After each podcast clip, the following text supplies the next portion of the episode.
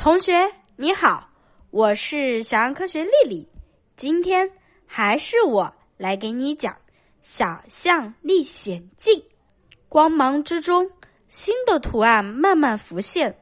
布克仔细看了看，我们接下来要去找飞鱼。我们要到海上去了吗？奇妙泡泡不仅能在天上飞行，还可以潜入水中哦！立刻再次吹起一个大泡泡。泡泡闪动着微光，将小象们带上了新的旅途。在热带温暖的水域，潮湿的气息拥抱着海风，在这片蔚蓝的世界徜徉。漫无边际的海水，一浪接着一浪，偶然之间会有鱼跃出海面，你追我赶。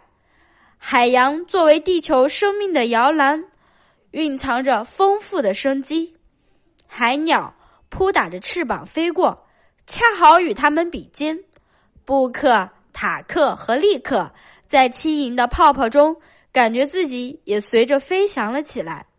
我们应该到了飞鱼的家了，布克说道。海上旅行令这位求知欲旺盛的小朋友兴奋不已。哇，好漂亮的鸟儿，羽毛还能闪着光呢！立刻似乎被海上的飞鸟。深深吸引，大眼睛闪烁着光芒，哈哈！立刻，你再好好看看，那不是会发光的羽毛，那就是我们要找的飞鱼啊！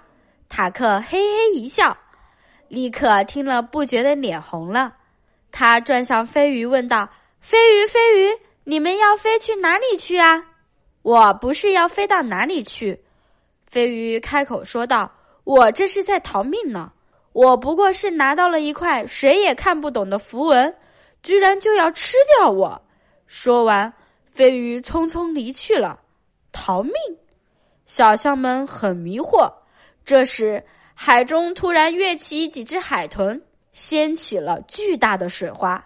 原来如此，这些海豚想把飞鱼们当做盘中餐呢。布克说道：“不如这样，我们来帮助飞鱼。”正好问问他知识符文的下落，请等一下。当飞鱼再次从水面飞起的时候，立刻趁机把飞鱼吸进泡泡里来。小姑娘，你有什么事情？我现在是生死攸关啊！飞鱼说道。没有关系，飞鱼姐姐，你在我们的泡泡里很安全。布克说，你刚刚说的符文应该就是我们在寻找的东西。我们帮你引开海豚，你把符文交给我们好吗？给你也好，我也只是好奇，没想到被那个大家伙盯上了。